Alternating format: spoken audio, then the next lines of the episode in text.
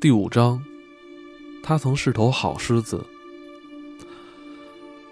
当我还是孩子的时候，整天都和纳迪土著在一起，光脚在荣盖河谷或是莫阿悬崖旁的雪松林里狩猎。一开始，他们不许我带长矛，但长矛是土著人唯一的武器。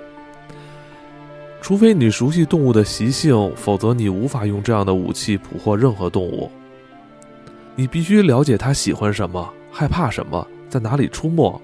你必须对它的速度和胆量有十足的把握。它也同样了解你，有时还会以此占上风。但我的土著朋友对我很耐心。不对，有人会说，只有迪迪羊才是那样跑呢。今天你的眼睛里全是迷雾，莱克维特。注：莱克维特是纳迪土著对百瑞尔的称呼。那天我的眼睛里确实全是迷雾，但他们足够年轻，很快就恢复清澈了。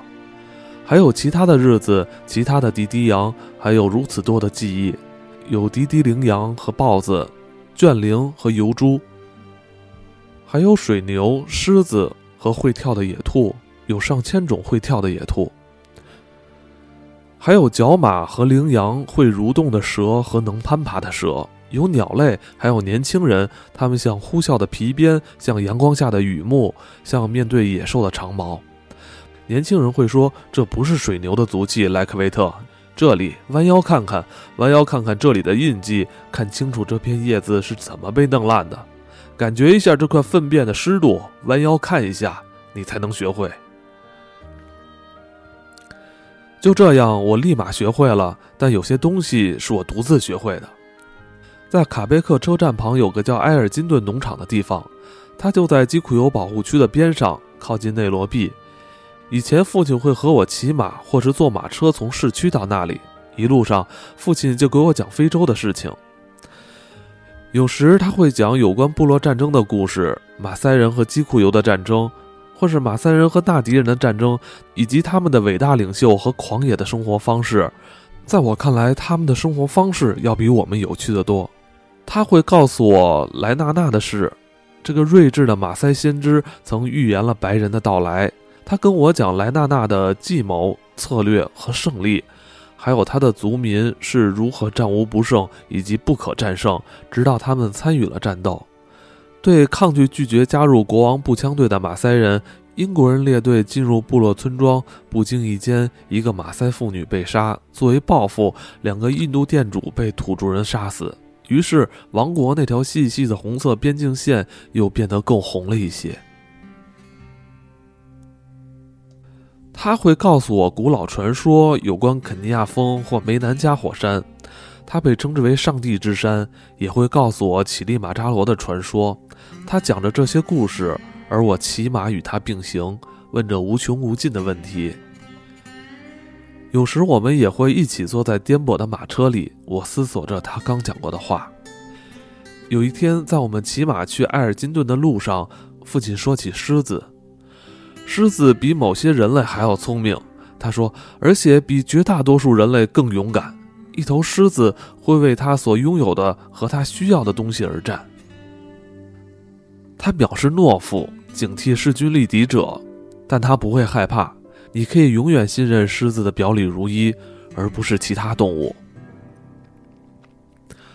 但是他接着说，神情中父亲的担忧超越往常。埃尔金顿家的那头狮子除外。这头埃尔金顿的狮子在农场周围方圆十二英里内闻名遐迩。但是如果你恰好在这个范围里，你就会听见它的嘶吼。它饿的时候会嘶吼，悲伤的时候会嘶吼。有时则仅仅是想嘶吼而已。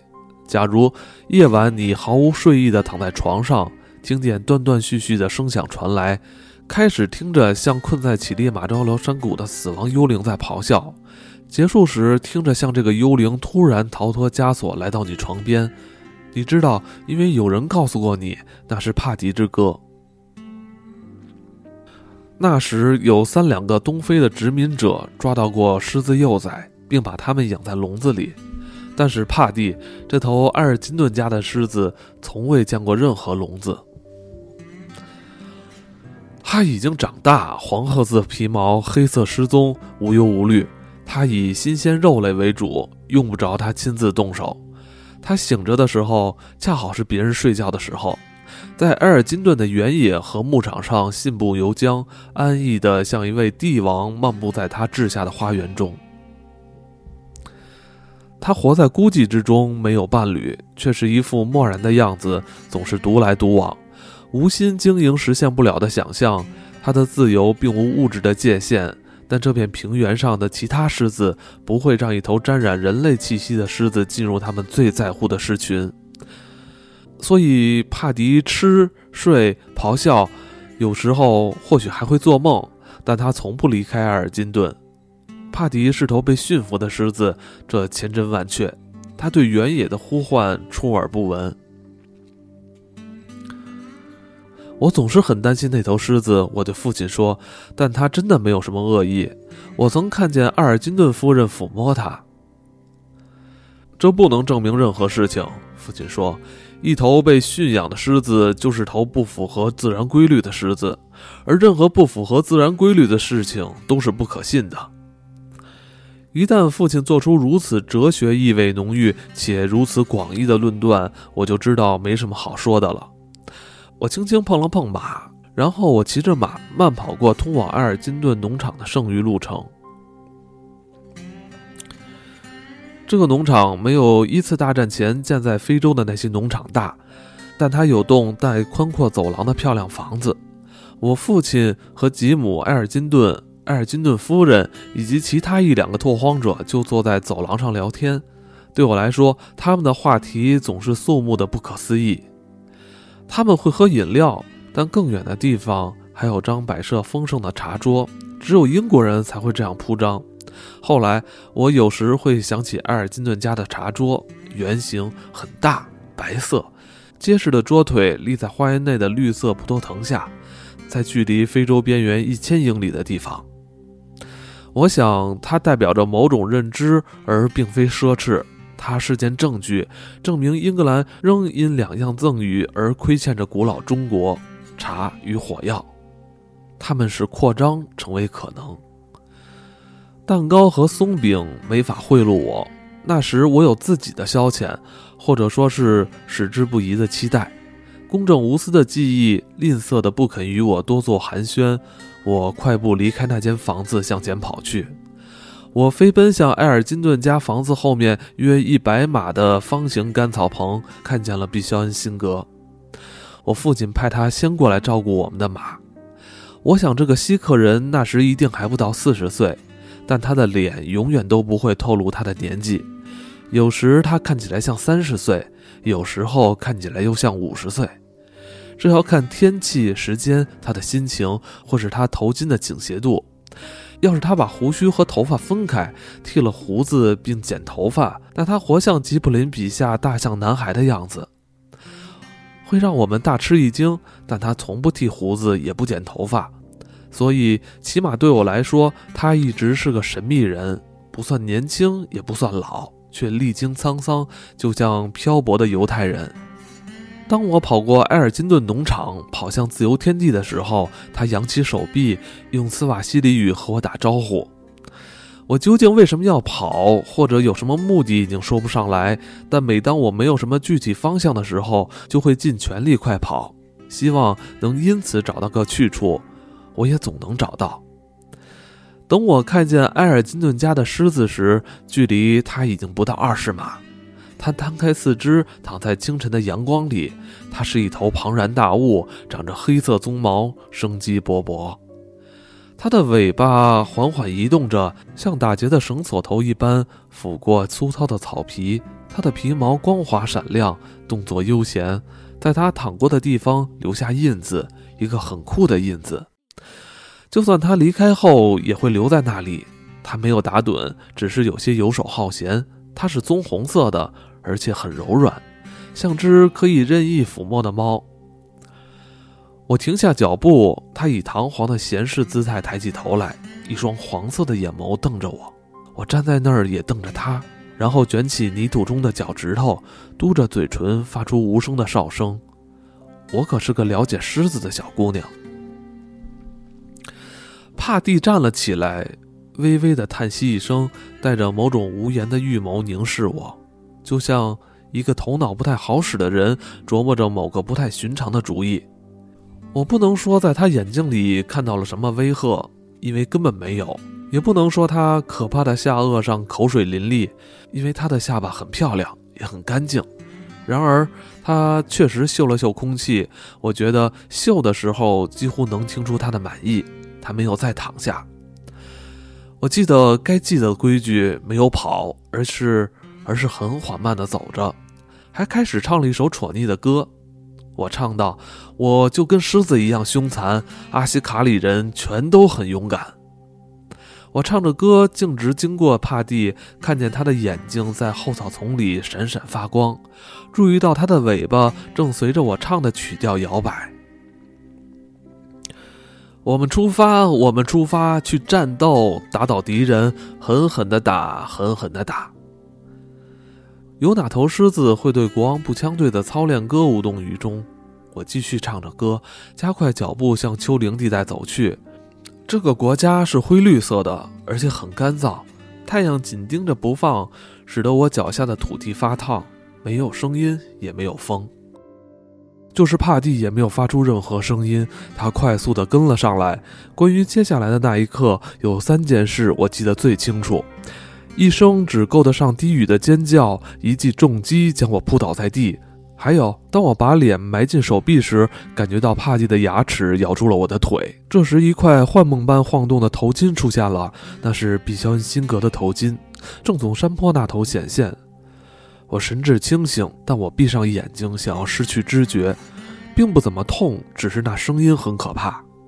帕蒂的咆哮回荡在我耳际，我想，只有哪天地狱之门的枷锁晃动着开启，并真实再现但丁失忆的噩梦时，这咆哮声才会再次响起。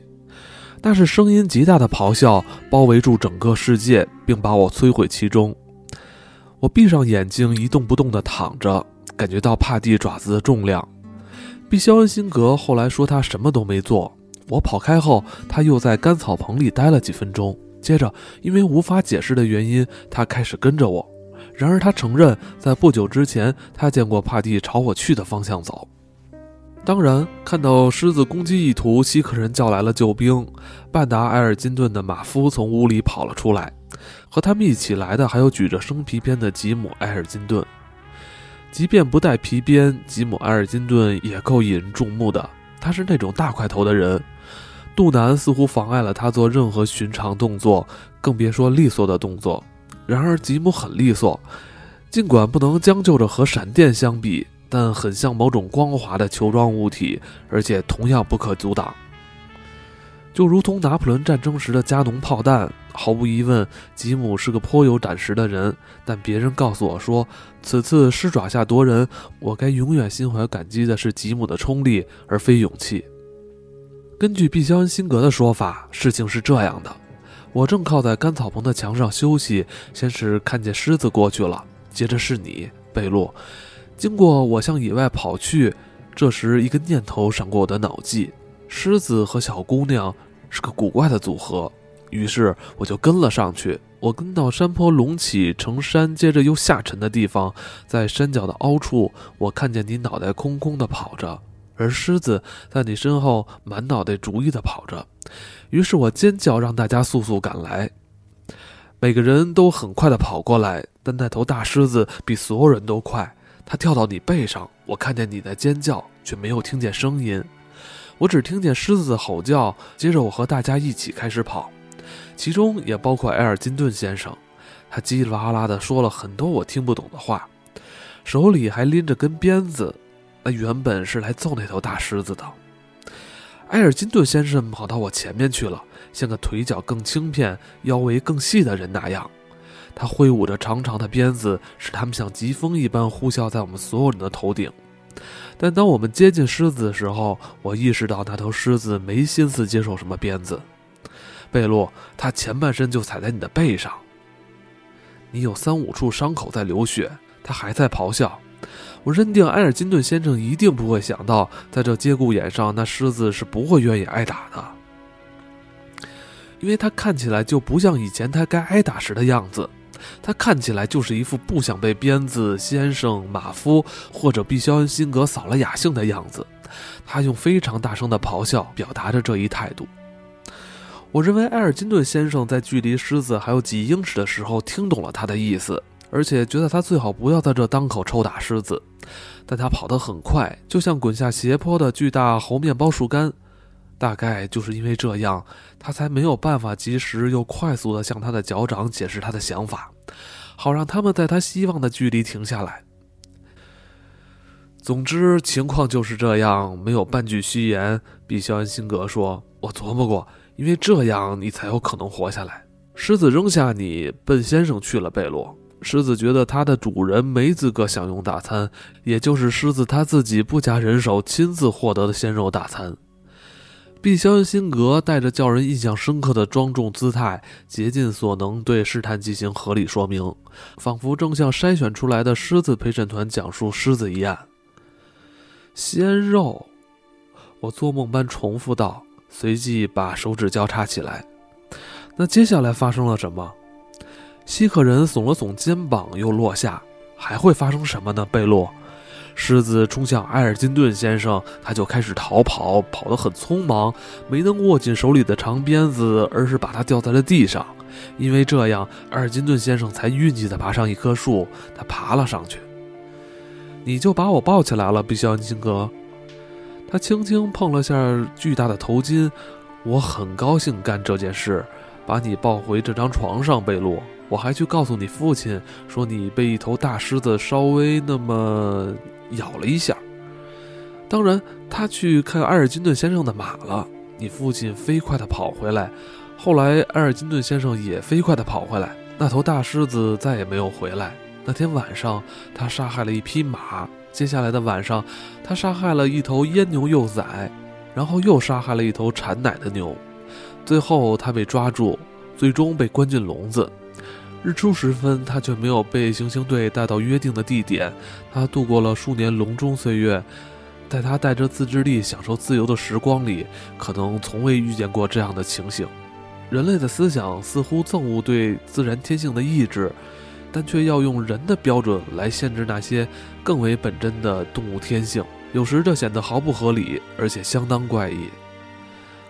帕蒂活了下来，人类与他面面相觑。这景况一直持续到他变成一头很老很老的狮子。吉姆·埃尔金顿去世了。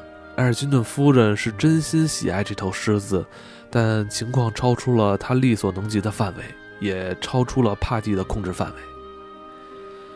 他让管理德拉穆瑞爵士产业的男仆朗射杀了他。处决行刑者的选择以及处决本身是对帕蒂的致敬。因为没有人比朗更热爱、更懂得动物，也没有人会比他瞄得更准。但结局对帕蒂来说并无差别，他的生与死都并非出自于他的意愿。他曾是头好狮子，谁会因为一个错误而为他盖棺定论？我依旧保留着他的牙齿和利爪留下的伤疤，但现在他们都已经很微小，几近被遗忘。我也不能因帕蒂有过的光辉岁月而嫉妒他。